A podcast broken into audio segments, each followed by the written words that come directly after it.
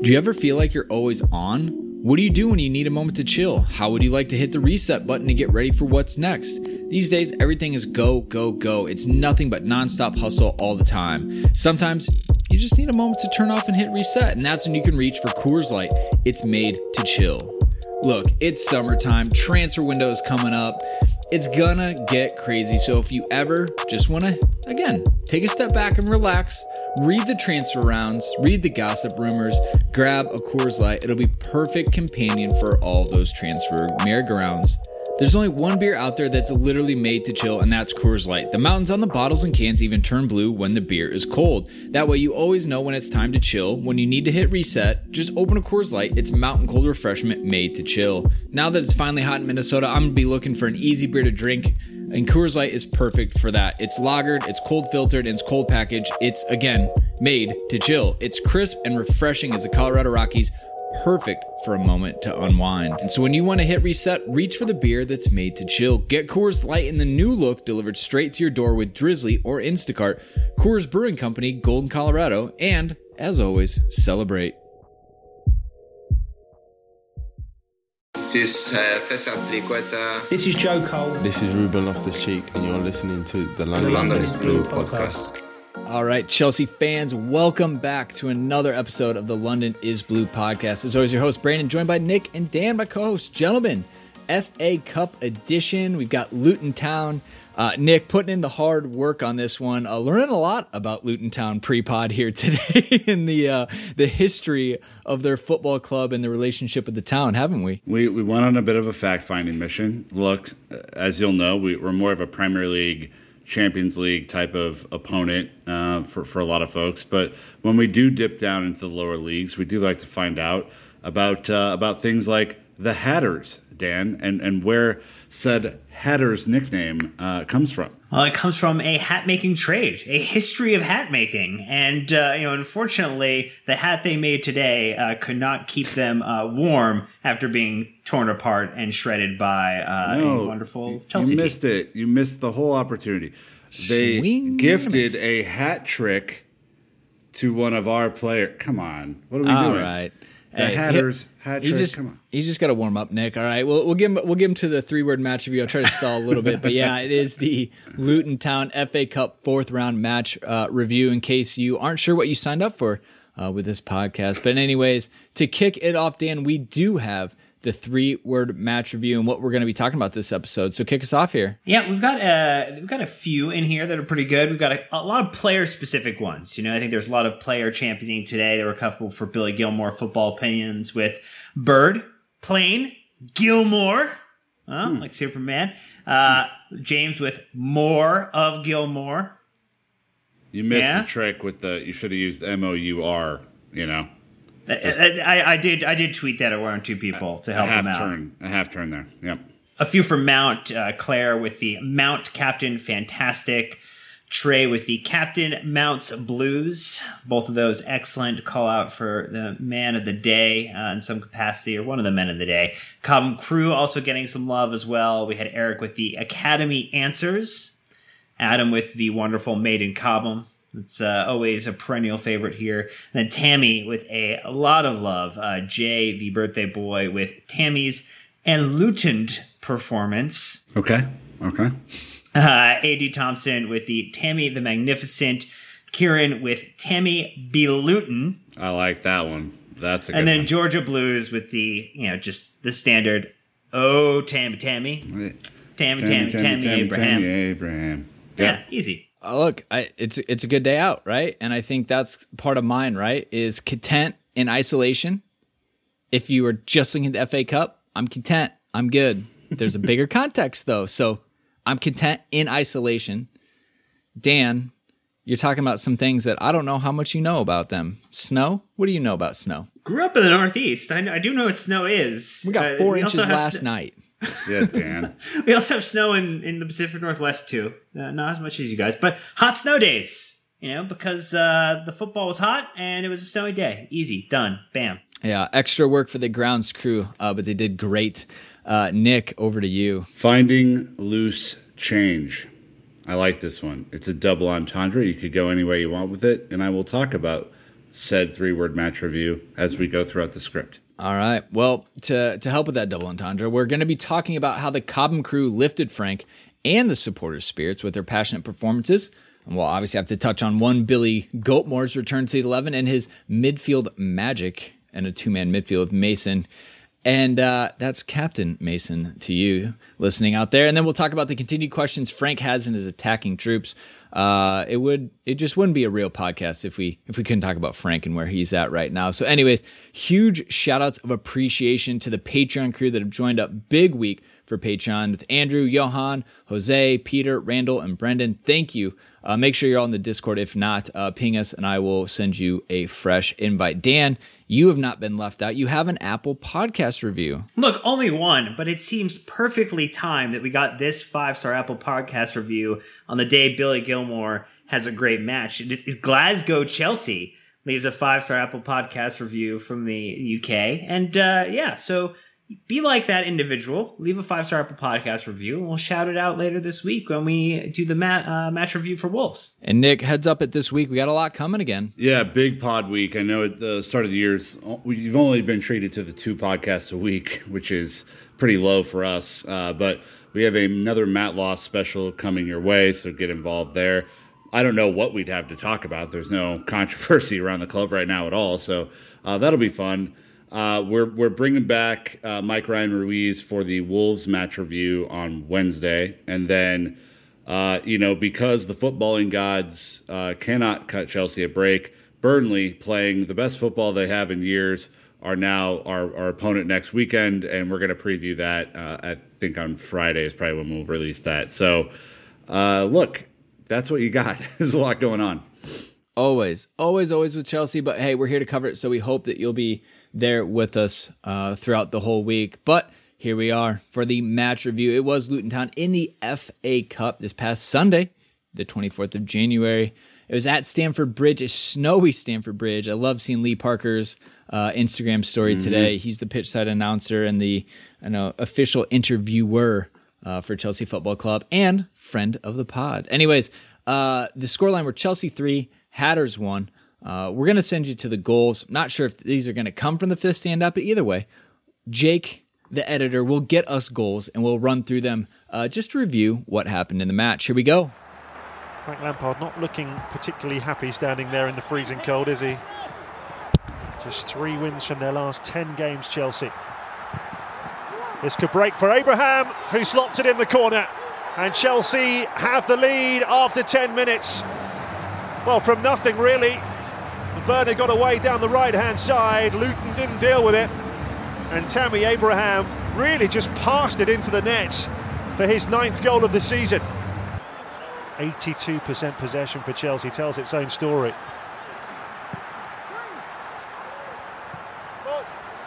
Mount finds James. Ziyech. James just lifts it in again. Abraham's in there! The goalkeeper thought about coming, changed his mind, and Abraham punishes Luton again with his head this time. 2 0 to Chelsea. And Mpanzu. A bit of space to get that cross in, and it's drilled goalwards. Oh, a bad mistake from Kepa, and Jordan Clark has pulled one back for Luton. It should never have gone in, but the Hatters aren't complaining. Jordan Clark has volleyed that home. Kepa with another mistake. A real shocker of a mistake, but this is the first time Luton have really pegged Chelsea back. Emerson could you have stopped this cross going in? Now he turns his back and Zouma sort of jumps out the way as well, but Clark keeps it down really well, but the goalkeeper, Kepa, has got to save this. Chelsea looking to re-establish their two-goal margin. This will drop to James. Abraham! Oh, right across the goal line. Just couldn't quite stretch his foot out and get something on that, Tammy Abraham. Ziyech to Reece James. Great ball in. Oh, terrific save to deny Christian Pulisic. Should have scored, but great stop from Sluga. Pulisic. Ziyech.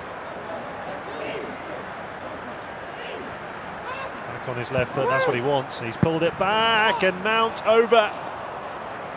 Oh, they're just cutting through Luton down the flanks. They just can't finish these chances off. Now James has lost out to the substitute Dan Potts here. And Mpanzu, he's got it onto Cornick. Good save by Arrizabalaga. That's the chance that Luton have been waiting for. Absolutely, and it's Dan James, who, Reece James, who gets caught out here. And suddenly, Dan Potts puts a lovely ball in, right out the other side, but really, Reece James has got to deal with that. Hudson Odoi heads for the byline. Abraham! Oh, what a chance. A for a hat trick and B to kill this cup tie.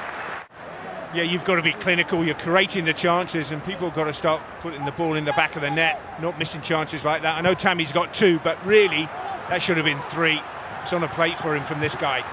Hudson Odoi to Gilmour to Hudson Odoi. Abraham's there this time, and that's that. Hudson Odoi with a wonderful impact. Tammy Abraham from half a yard couldn't miss for his hat trick. And that is surely Chelsea into round five of the FA Cup yet again.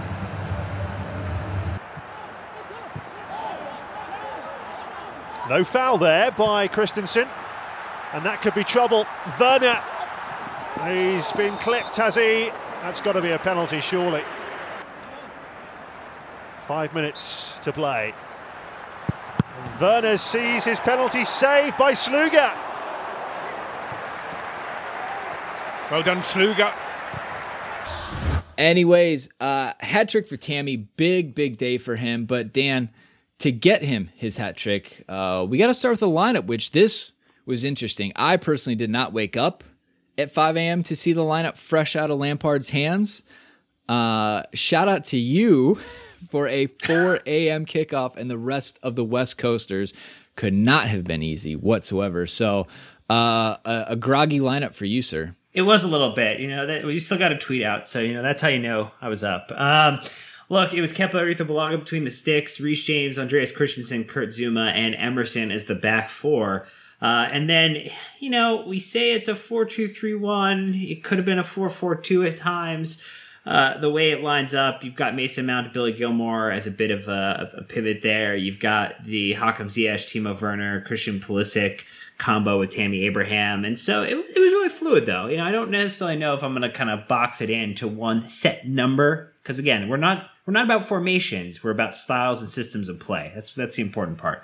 Uh, Antonio Rudiger, Jorginho, Willy Caballero, Ben Chilwell, and Cesar Azpilicueta, your unused substitutes. Mateo Kovacic, Olivier Giroud, Callum Hudson-Odoi, and Kai Havertz all making appearances off the bench today. All right, top level stats for you. Chelsea with 68% possession, 21 shots to Luton's 8, 7 on target to their 3.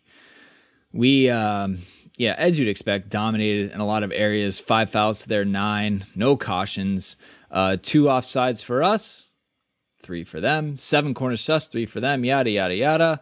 Uh, boring, boring stuff here. So let's just go ahead since we don't have an XG graph, Nick, I'll save you.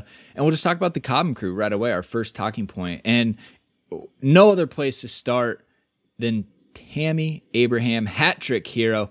Uh, Opta Joe setting the stage here with three. Tammy Abraham is the first player to score an FA Cup hat trick for Chelsea since Oscar did it versus MK Dons back in January 2016. And he was the first Englishman to do so since now manager Frank Lampard did it against Macclesfield in January 2007. Magic. Magic of the Cup. Uh, Tammy had a pretty good day. Tammy did have a pretty good day. Um, it it was helpful that he seemed to be about eight inches taller than every other um, Luton Town player on the field. on on headers, uh, there was clearance there um, in, in, in, ability. But uh, look, I think one of the undercovered stories of this year, by the end of it, will be Tammy Abraham's continued improvement uh, for Chelsea. It's it's maybe not the topic that everyone wants to cover given the price tags of other players. But I think what you're seeing is a guy when he's in that does everything he can to score. Like he he just looks like the hungriest player on the field to me when he's in. Um, and sometimes that works to his detriment. right? Sometimes he gets frustrated. Sometimes, you know, there, there are a couple of opportunities today I know he wants back, right? But I think to finish off the hat trick is a really big deal for him. You know, you'll remember that he started off his uh, Chelsea career with a hat trick at Wolves, right? Um, and to now kind of see that come full circle after his ups and downs of the last year.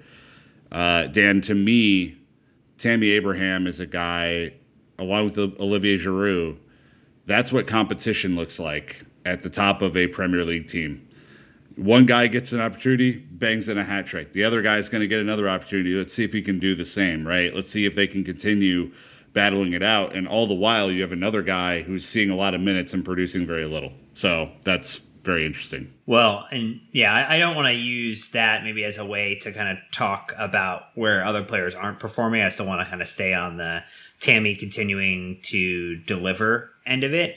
You know, I think we we saw multiple styles of goals today, which is always a nice thing to see from your striker that he's not scoring in one particular way right? He's coming in late to the the box to get the you know, the back assist from Timo for the first one. He's able to get up and get the header for the second goal, and then he's able to really claim at the back post uh, his his third goal for the match. And so ultimately, you know, it, it was a game where actually. Tammy probably feels like he could have gotten more, which is crazy to say when you have someone score three.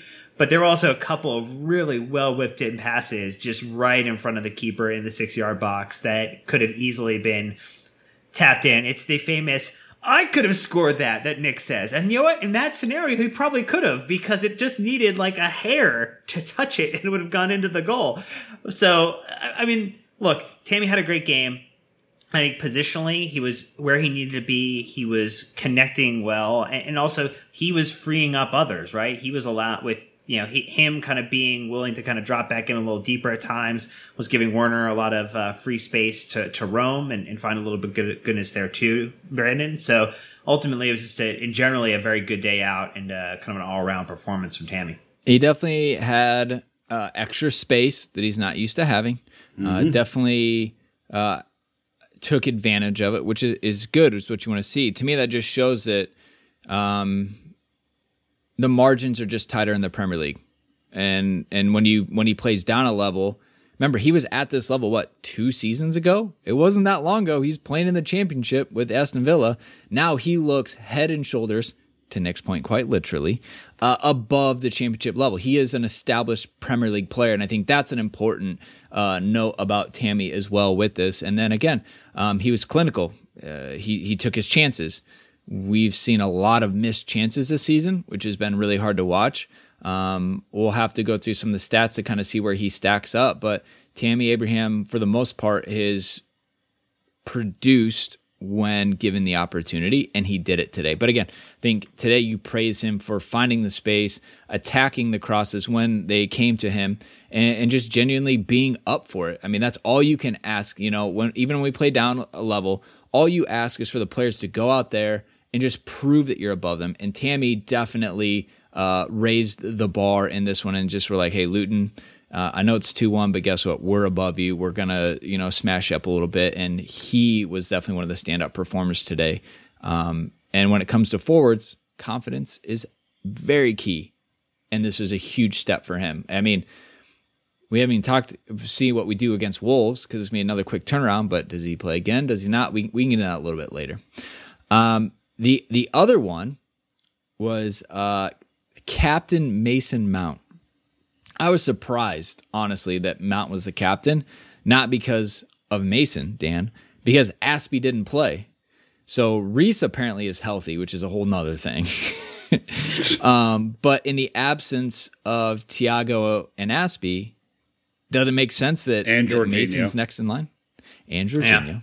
Yeah. Yep. Does it make sense, yeah, even if Jorginho's there, maybe that Mason is next in line? Well, he's also look. He's you know Frank has given the armband to Kanté this season as well. I mean, Kurt has worn the armband before, so I mean there were definitely options for him. But I mean, look when you think about a player this season, and look, he there's a lot of people who love Mason Mount. There's a lot of people who just find ways to nitpick and just. Yeah, there was like we, we love our friends the Chelsea Reddit who invited us for a wonderful AMA, but there was like a thread about like Mason Mount and they were trying to kind of like, well, this is one example of where he didn't contribute. I was like, how are you basing an analysis off an individual example? That's terrible. But anyway, Mason, uh, well deserved, well earned to be the, the captain. Um, definitely, it seemed like he played with a little bit of an extra edge today. Uh, I mean, when the match official is the only one taking you down at uh, a couple of odd points in the match, Nick, um, that's usually a pretty good day out, right? Yeah, look, I, I mean, to, to me, this, g- given what the team have produced over the last month and a half, uh, more now, probably about two months, really. This is a clear signal to me that what has been going on on the pitch is not good enough.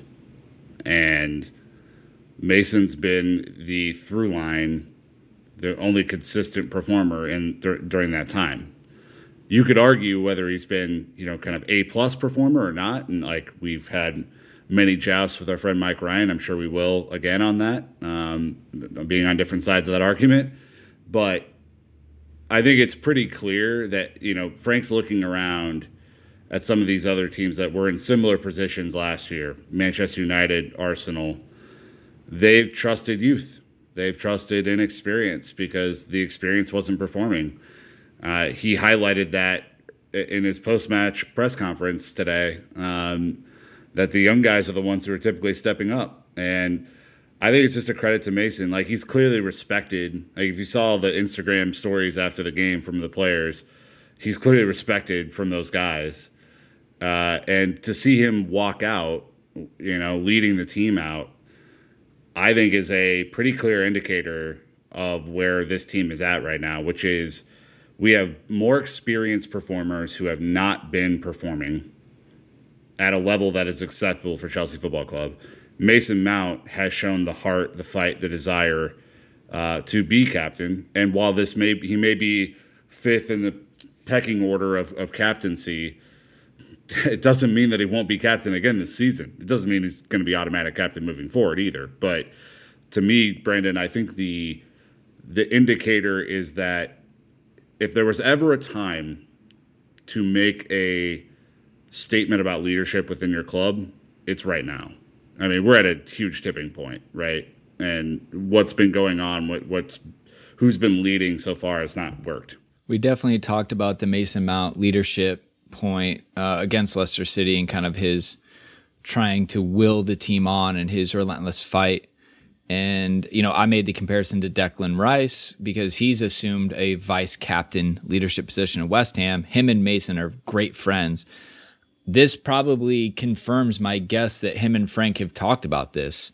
You know, I know it's Luton Town, but for Mason Mount to captain the Chelsea first team, it has to be massive for him. Mm-hmm. Chelsea Chatter, great follow if you haven't followed. Chatter, oh C H A D D E R, uh, tweeted Mason Mount is Chelsea FC's youngest captain since John Terry back in 2002.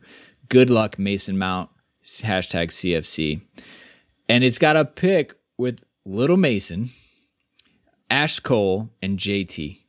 And it just reminds you that, like, we had JT for a long time, and he was Chelsea through and through. There's a new crop of academy boys that are in the first team, and Mason Mason seems to hold that role better than the others. And I'm not saying that's good or bad on the other players.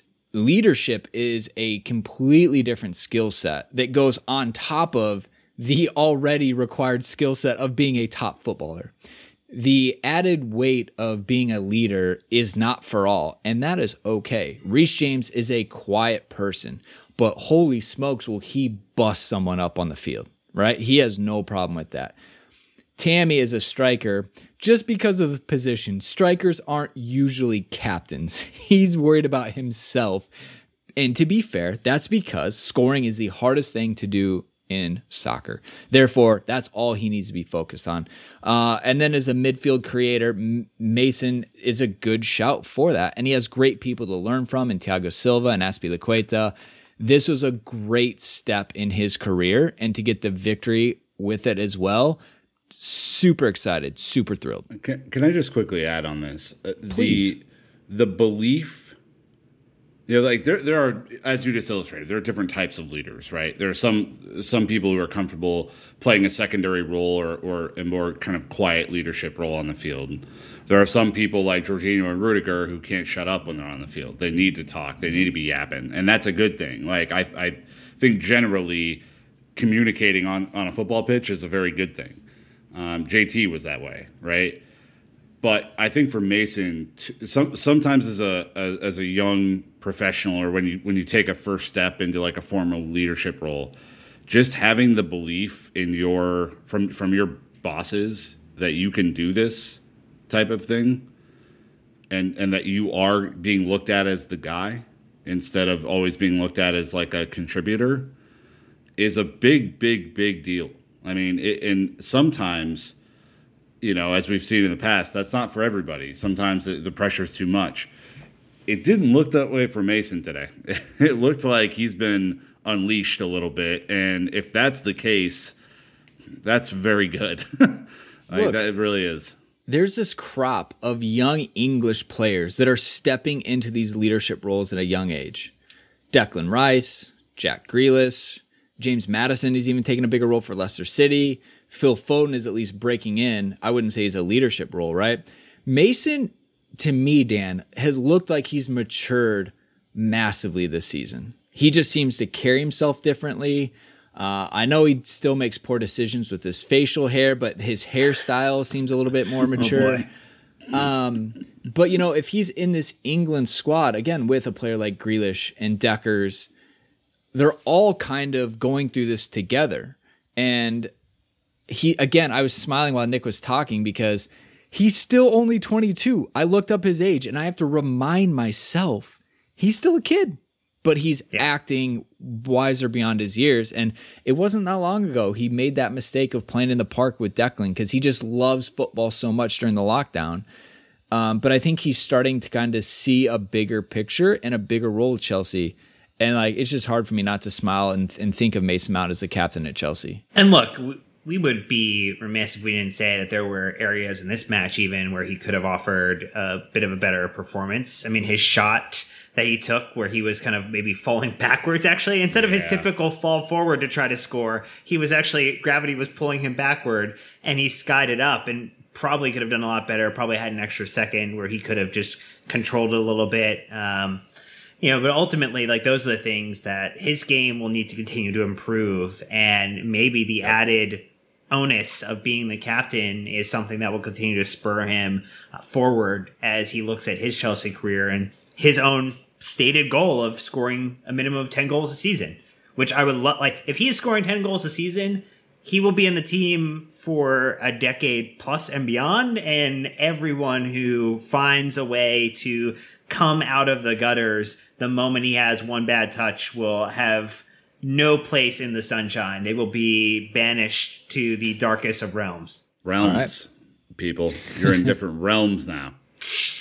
All right. Uh, well, I think I'm gonna put a kibosh to this Cobham crew love, this gush fest, because there are other players that we can gush about that didn't come through the academy. No, I'm just kidding. We're gonna talk about Billy Gilmour, some more academy products, and then we'll obviously we'll get into Frank uh, talking about the attack uh, with Pulisic and Timo, and and maybe a little Callum Hudson Odoi to tease you. So, uh, huge shout out to these sponsors for financially supporting the show. Uh, hope you like the ad breaks, but we'll be right back. All right, so as I teased on the other side of the break, Dan, we've got more Cobham crew magic from this match. Um, someone who maybe has been a little hard done on the lack of minutes lately, Billy Gilmour, also known affectionately as Billy Goatmore, uh, and what he did today. So I'll, I'll let you tee us up with a little bit of what he did today on the pitch statistically, and then we can get into the uh, the good old emotional reactions. Yeah, we, we got the stats, we got the Nick Verlaney eye test. It's all going to come together for a glorious retelling and recounting of the legend of Billy Gilmour continuing to grow. But his stats for the match today 84 touches, he had 70 accurate passes, 92.1% pass accuracy, 13 of 16 accurate long balls, two aerial duels out of 2 1, one block shot, one interception, one tackle, two clearances, and definitely played a part in the build up to the final goal that we scored in this match. So yeah, look, he was all over it, and I mean, it just it's someone you want to see. I, I think that the hard part, Nick, is you want to see him develop quicker than like maybe where he is at today because you can see like what his future could hold on like unfolds like look like for him, but also for Chelsea as well if we continue to play him. And so it's hard not to get like super excited, but also to rein that emotion in and contextualize appropriately. I mean, let's just use the one lens, right, of midfielders we have and the performances they're offering to date. It's not as if we've had a ton of standout performers in, in the midfield this season. You know, I think Mason has clearly cemented his place as a starter, and then you have a bunch of other players, including one of my favorite players of all time, N'Golo Kanté, who's really fallen off over the last month or so and is injured. So when you watch Billy Gilmour play, and of course it's against Luton Town, um, of course it's against Morecambe, you know, of course it's sparing minutes in other places, right? Let's contextualize that piece. But when you watch him advance the ball, and you watch him connect passes, and you watch him receive the ball and take pressure off the defense, it makes you wonder why he's not playing more. I, I don't I don't get it. it. Like I think he is the most natural number six that we have in the team. It doesn't mean he's suited to play against every kind of opponent necessarily yet.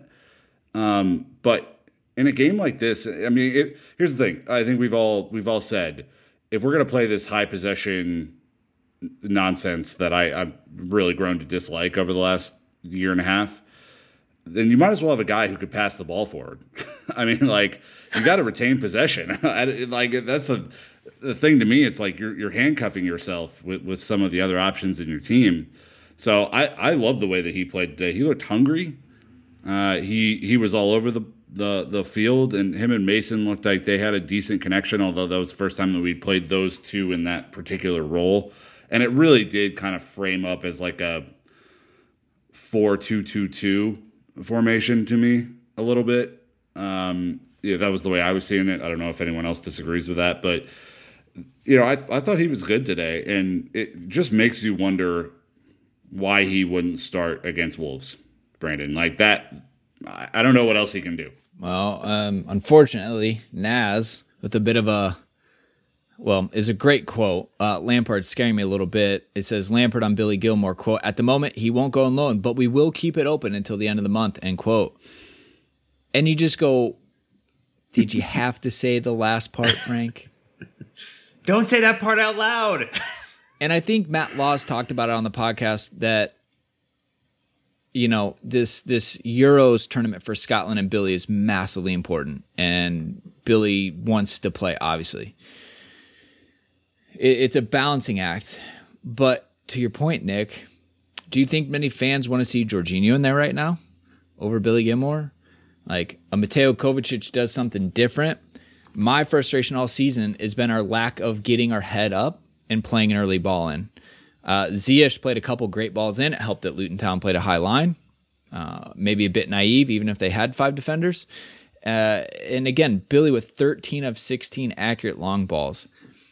That alone, because when we have 68% possession, I don't care what he did defensively because we didn't have to worry about that. The fact that he is spraying passes into space, uh, getting defenders to run at their own mm-hmm. goal, these are the things I want to see in attack that I haven't seen. And when you have a Kovacic, Mount Havertz, where Mount and Havertz are looking to get up almost as, you know, between eights and tens, uh, you need someone to do that. Jorginho doesn't look for it. Kovacic doesn't look for it. Like Billy offers you something different. Um, and while you're struggling, we'll kind of see where we are with Frank, right? Does he go to young, hungry players or does he go with quote unquote established professionals, internationals that maybe don't get you excited, really? So, mm-hmm. you know, last season, Billy played over Jorginho. Right, we did. Would we see Jorginho once since the restart last season? This season, we've bought some players, and it seems like that's kind of gone away. So, you know, I I, I think I, I speak for most fans, and they say, "Hey, don't loan him out. We need him. He is a better option than a lot of the things we have. Maybe it's a balance thing, but we would love to see more minutes from Billy, and, and I, I think that that is probably the fan sentiment. But then you go back to Jorginho seems to be ahead of him in the pecking order again. I don't have a good answer why. I, it doesn't fill me with excitement. No, I, he Billy is connective tissue between the defense and the attack. Jorginho is not. Like that that's a simple way that I can explain that. Billy will string things together between those two units. He will look up. He's not perfect. I like I don't want to build him or hype him to an unreasonable level because I, I, don't think that's a, a healthy thing to do. But like again, just comparing him off of what we have seen this year. When Kanté is healthy and he's performing at his best, he obviously starts. Like that is what it is. But when he's not healthy or playing well, and Jorginho's not really a fit for this team, and Kovacic is a high possession carry the ball type, and you know you look down like there's just not there's not anyone who does what Billy does right now, and so that's why he has to play. And the I it kind of feels like trolling to me to even say the the loan thing. It kind of just feels like Lampard's been pretty spiky lately. I'll just say that out loud. Like I, I think some of his recent pre, uh, pregame uh, press conference quotes were, you know, while a lot of people got fired up by that, I was really really off put by it. Like, and I think he's trolling people. I think he's upset, and he might just be throwing some stuff out there to misdirect, which is fine. Whatever he can do, what he's going to do, but doesn't seem like he's in a good place right now. Dan, uh, with Billy, is it unreasonable to think that him and N'Golo Kanté and a Mason or Kai can't play together? I mean, we're still going to have plenty of matches coming up here. You know, we, we just advanced forward in the FA Cup, so that's a, another match that we have to add to our calendar. We've got a two leg Champions League draw against Atletico Madrid. We have, you know, less than a week in between most of our uh, Premier League matches now. One injury, and look at this, you know, knock on wood, and N'Golo Kanté gets back to being healthy, but that's not a guarantee. So you have to consider that in your calculus as well as you also rotate other players in. Um, you know, look, if you the thing is, if you loan him at the end of the month, here's the challenge. Let's say you loan him to champions uh, championship side, right, which is probably the most likely situation get a few more games, uh, keeps him in England, uh, could potentially be close to getting back to the club if there's any need for fitness or recovery, things that nature.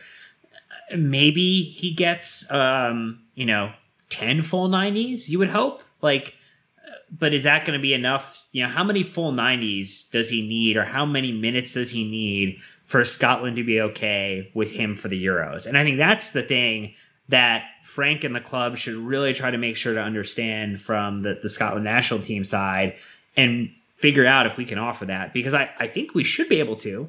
Because to the point that Nick was making, I'm going to go to the eye test here. The difference with Billy on the pitch and Jorginho on the pitch, you know, you can take all the, the stats out of it. It's the speed at which they pass the ball when Jorginho does those back passes to a center back and kind of recycles or to the goalkeeper, they are very slow. Like it is a very slow ball.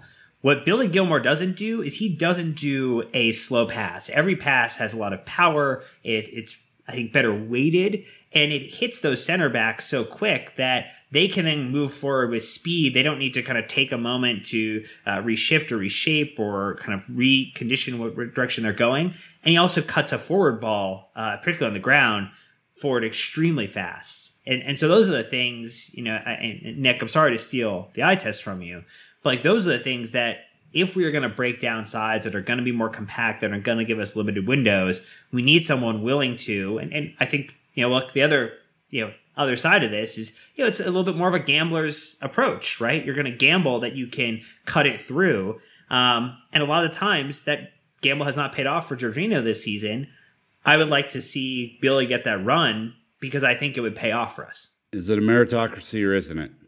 I don't know. I mean we've talked about it five times in the last five pods.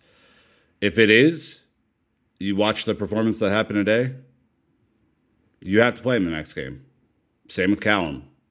Same with Tammy. Same with Zouma. I, I, mean, like, I, and if it isn't, then we're gonna know. th- that's that's it. And I realize that there is a mix to this, right? You have to get Timo Werner scoring goals again.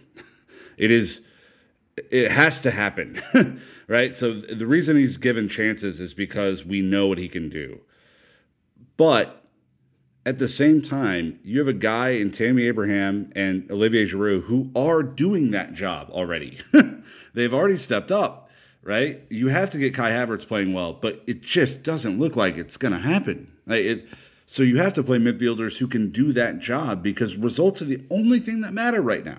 That's it. It's not favoritism or any of that other stuff. It's not the Euros, even. You know, fuck that. I'm sorry. I know the Euros are important to Olivier and Billy and a, a lot of the other guys, but if you're Frank Lampard, winning football matches at Chelsea Football Club is the only thing that should be under consideration, which is why Fikayo Tomori going out on loan or the thought of Billy Gilmour going out on loan when they have been uh, better performers than what's currently in the, in the squad is so frustrating to me.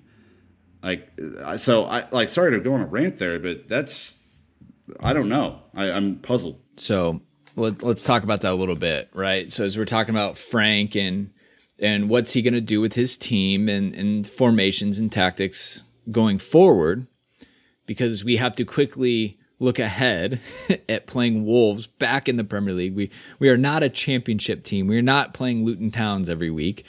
Uh, look, the two names again are Pulisic and Timo. How well or not well are they doing? While Callum Hudson-Odoi soars on the sideline. So, kicking it off with Timo, Dan. I think the problem right now, to Nick's little point right there, is that he's got two people ahead of him in the strikers pecking order that are doing the job. Like we we don't need a third striker right now. Obviously, he offers something different. You can say has a higher ceiling. We spent big money on him, but for whatever reason, Frank hasn't gotten the tune out of Timo. Ooh, he's continued to play him. He played him in a new position today. I what do you think we can do with with him? I mean, poor Timo missing the pen like salt in the wound. Yeah, this was the type of game that you would expect a striker or a player who's out of form who's at a Premier League club uh, against a lower league side, you know, to get the confidence shot in the arm that they need to press forward and, and rebuild a little bit. And look, there was the assist, which was good. Um, whether he meant it or not, I'm not going to debate that. An assist is an assist on the record, so he gets credit for that. Um, you know, there was the first call for a penalty, which when your arm is going backward and your body is going forward, just because you didn't fall to ground quick enough doesn't mean it shouldn't be given. So I would say that he also put himself in a dangerous position um, and didn't get a reward for penalty there. Got the reward for the second penalty from Captain, Deputy Captain Mateo Kovacic, uh, just slicing a nice ball through. I just, his form was different on the penalty. Like he has definitely put a lot of power on his penalty kicks. Uh, previously, had been doing really well. Uh, I think was on a run of uh, eight penalty kicks uh, converted, and this is uh, his first miss in a pretty substantial amount of time. You know, since October 2018. So.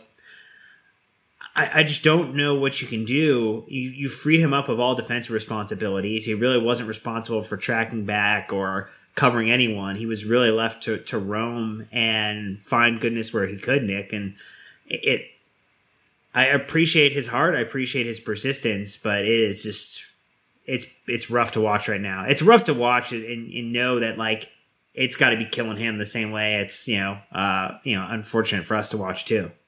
Yeah. I mean, look, he had a better game today than he has in previous games. So like I don't I don't want the discussion to be like how how bad it was or whatever. I mean the the penalty miss is is dreadful for him. Just put your laces through it, man. Like smash it and and have it go in off the goalkeeper's head or something. You know, I mean like you got to just give yourself the the best possible chance there for success. And his previous penalties have been pretty hard strikes.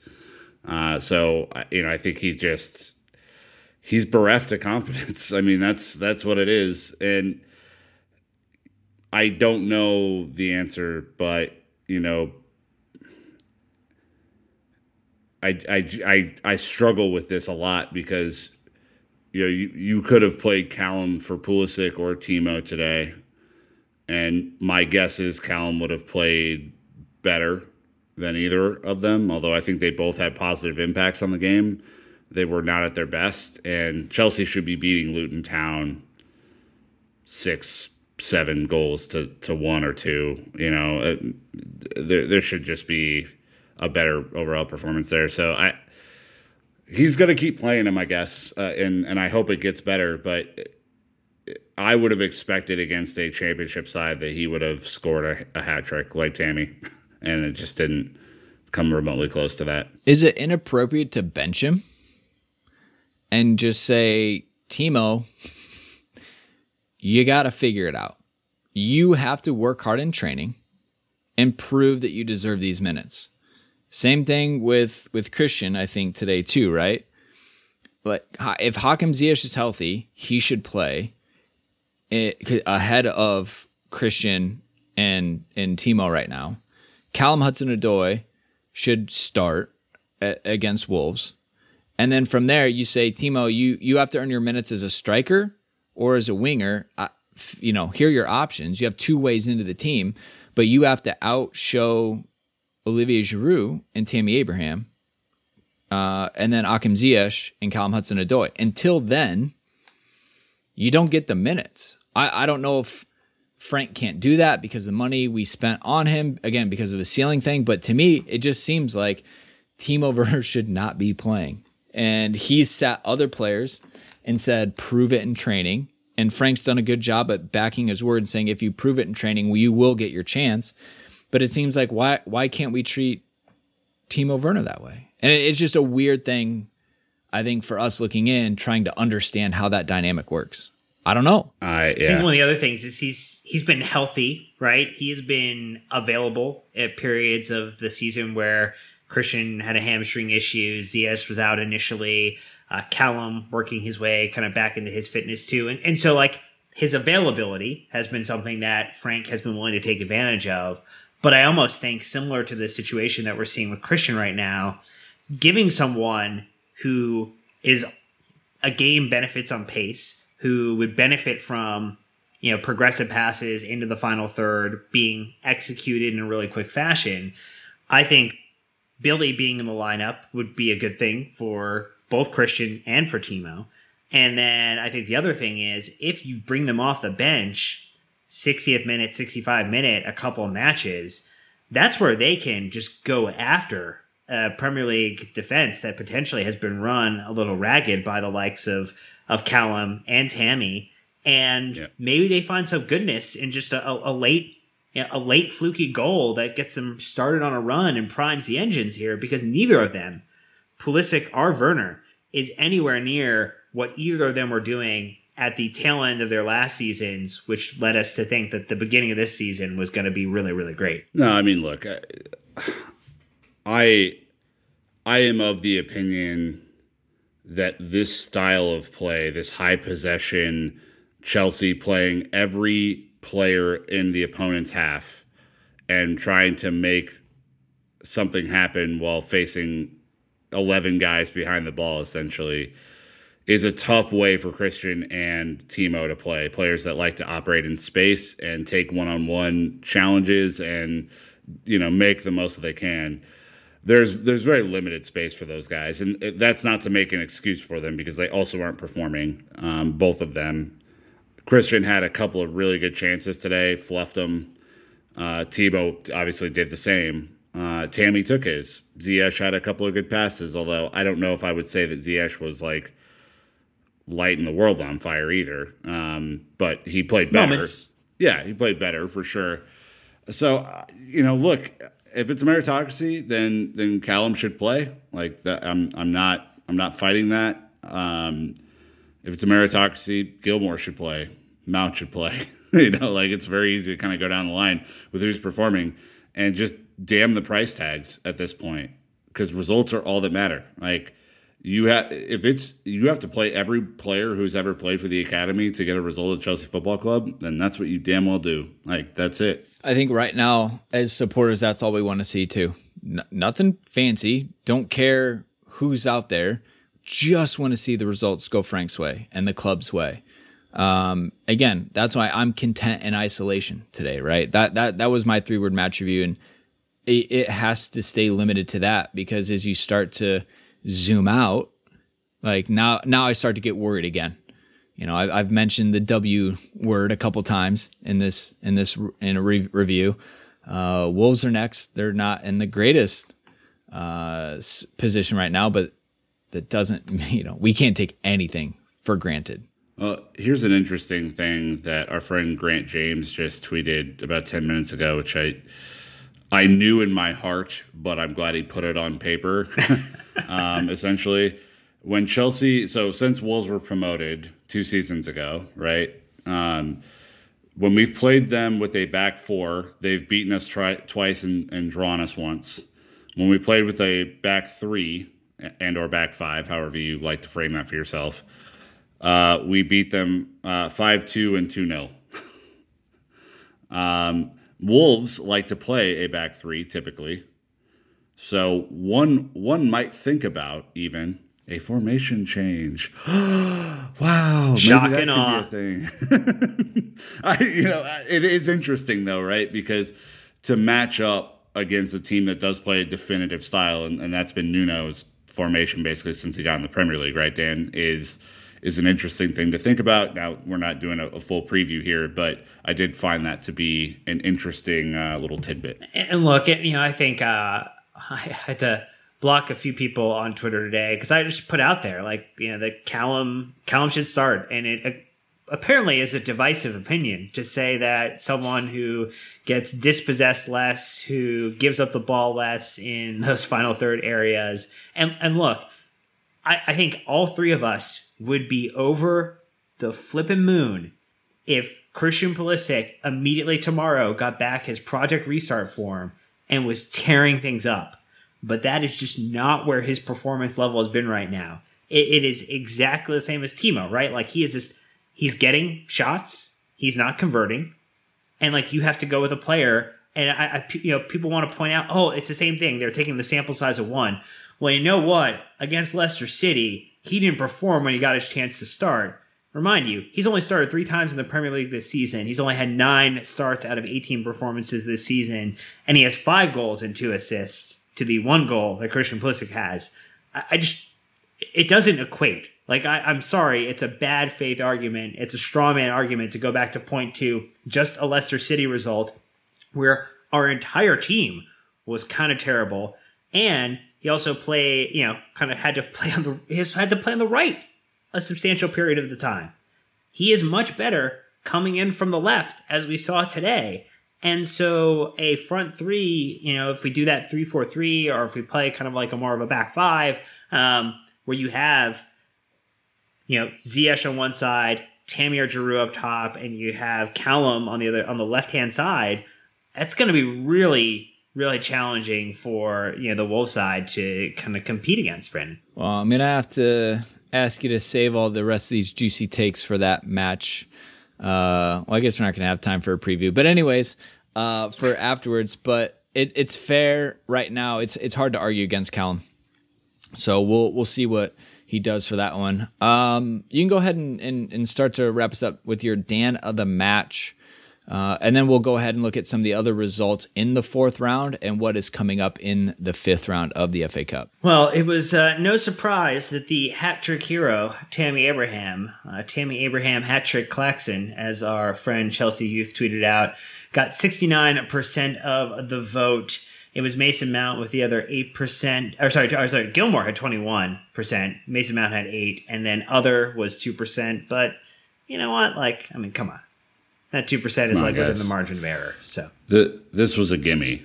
So I, I could only make it so easy. I could have just put Tammy Abraham four times, but uh, you know I tried to hope that common sense would prevail, and it uh, did not. Are you doing other to allow for write-ins more easily? Look, I, I, I, I was kind of torn. I didn't know who to go with for a fourth option, and I was a little sleep deprived. So uh, I gave myself an easy out. Fair enough. I appreciate your honesty, Dan. Uh, again, 4 a.m. kickoff. That means you're up before 4 a.m. is is no easy task. Uh, some of the results uh, in, in, the fourth round, I think, are maybe maybe interesting. Southampton beating Arsenal. Uh, I think that was uh, an interesting that we had. Um, Man City just smoked through West Ham are in good form, so they won four nothing over Doncaster. Everton beating Sheffield Wednesday three nothing. You know, I'm just slowly making my way around to finally tell you, in case you forgot, Manchester United played Liverpool. United three, Liverpool two. Bruno Fernandes free kick at the end to win it. Super obnoxious. Um, uh, you cannot give them set pieces. Manchester United are not a good football team unless they have set pieces to thrive on. It is incredible that any team would go in with a game plan that is like a hyper aggressive tackling. Just let them beat themselves. What are you doing? God, it drives me insane. I just dumb, dumb, yeah. dumb, dumb across the board. I Manchester United are just frustrating the hell out of me and quickly climbing my rivalry rankings without a doubt this season. Just the worst. Uh, Liverpool on a pretty abysmal run themselves. Worse than us. um, obviously, right. And and I think that's a fair talking point that Klopp has won trophies, therefore can endure it. Frank has not, therefore is under high scrutiny, uh, which is really interesting. Um, but you could also say that they're in a much better place in the table than than we are as well. Uh, Dan, looking ahead to the fifth round matches, we knew once we got past Morecambe that it would actually be a pretty great round four, round five, as long as we took care of business and got there. And I, you could probably argue we have one of the best draws again, like we expected. Yeah, I mean, there's definitely been a little magic of the FA Cup here, but some of the Titans are starting to fell the smaller sides as it stands. You mean you have a, a Wolves Southampton match coming up that will be pretty spicy. Man United versus West Ham, Leicester versus Brighton. You would imagine Everton versus Tottenham, Sheffield Wednesday, and Wycombe could prove us wrong, but I, I don't think that will be the case. Burnley versus, uh, I would imagine, uh, Bournemouth, but it could be Crawley. Let's uh, go Crawley Town. Woo! But I mean, like, so you're starting to see the Premier League sides kind of make it through, and we were one of the teams that fortunately avoided another Premier League side as we head into the fifth round here. So, look, we've got an easier draw than most, and we need to take advantage of it. And no reason we we shouldn't advance. Like that that's just the reality of the situation. Has has the date been set yet? It's uh the the February 10th, 10th. time frame. Okay. So that's a Wednesday for those um It's a midweek, midweek FA Cup. Planning for that. Yep, yep, yep. I, I look. Um, it's great to see Liverpool get dumped out. It's great to see that we've got another lower table opposition. Um, I I'm looking at that Man United West Ham one too. With uh, Moyes has West Ham cruising right now. If they can, they're probably thinking they have a good shot, you know, at this FA yeah. Cup stuff. Yeah. So um, we'll, we'll, have to see how that goes. But I think most of them you can probably pick how they go, barring any crazy injuries or you know some COVID related uh, issues that go. So, anyways, uh, FA Cup is. Uh, is a big one for Chelsea as a club and fans. I think they said we're nine time winners. I'm not going to pretend like I'm spot on with all the the history here. I just know that we've won it quite a bit and we love it. Frank having lifted it many times. It's good to see in isolation progress in the FA Cup. Um, it it's what big clubs do. Chelsea are a big club. We have to take care of business and we're doing it. I don't care if it's an easier run than the others we're taking care of business. We just hope that we can continue to take the lift into into Wolves. So we didn't really get into the tactics and Frank's decisions and things like that. I think this was a good opportunity to just appreciate certain individuals and, and what they've done uh, on a on a good day for the club. So anything else you guys want to touch on before we wrap, Dan? Just there's two matches left in the month in the Premier League. It's against Wolves and against Burnley, and uh, Wolves little bit resurgent. Burnley just out of nowhere finding some you know it's the the new owner syndrome uh, affecting them with the future future sights of dollar signs but they they look really tough at the moment, and so uh, those will not be easy no. matches to go out and win. But you win those two, and you feel much better about where we stand in the Premier League. Yeah, Leicester City were are, are still a great team currently this season. Man City are great again, unsurprisingly, and yeah, but we end that.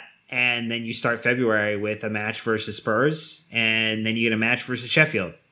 And so you very quickly could rack up two, three wins and potentially one draw and feel much, much better about where Frank and the club stand. Wolves only have two points in the last five, at least in the Premier League. I can't see past that. Good time to play them, if any. Uh, Burnley was six points in the last five. Uh, beats us. We've got four points in the last five. So this is something we need to turn around, Nick. Uh, anything over for you? I, I am intrigued to see if there is a distinct approach for that Wolves game. I mean, look, they are down their best player. I, I, mean, and they beat us without their best player in December. I, that was not that long ago, and I think that that match was maybe alongside the Everton match, like a tipping point where we're up in that match one 0 looks pretty comfortable, and then it just completely falls apart. Uh, so I, I hope that Frank is ready for that because it's they're a tricky side to play, and we've had some pretty good success against them. But it's uh, yeah, it's it's it's a that's a landmine game, I think for sure. And, and Burnley, stylistically, we should whoop them. We have the last handful of times we played them. Um, th- those matches haven't been close, but you know, again, it's when it rains, it pours. When you when you're not playing well, and every other team seems to be playing better that's that's what we're up against. You just have to start slaying these dragons, you know. Yeah, I mean, Wolves lost three two to West um, recently. Uh, lost Everton, beat Palace, uh, drew Brighton, lost to United, drew Tottenham, lost to Burnley. You know, so they're going to be fighting, scrapping. Obviously, they beat Chorley in the FA Cup, you know, as expected. But uh, yeah, it's definitely a scrappy time for them um, scrappy time for us just on different levels and things like that. So we'll have to see. But look, uh, plenty of content coming at you guys this week. Uh, looking forward to that. Hope you enjoyed uh, a day out on Sunday. Hope you got your naps in yesterday and uh, you're able to enjoy the rest of your Sunday. Uh, but that's going to wrap us up. So, again, uh, get in touch with us on the show. best way to do is through our, our Discord on Patreon.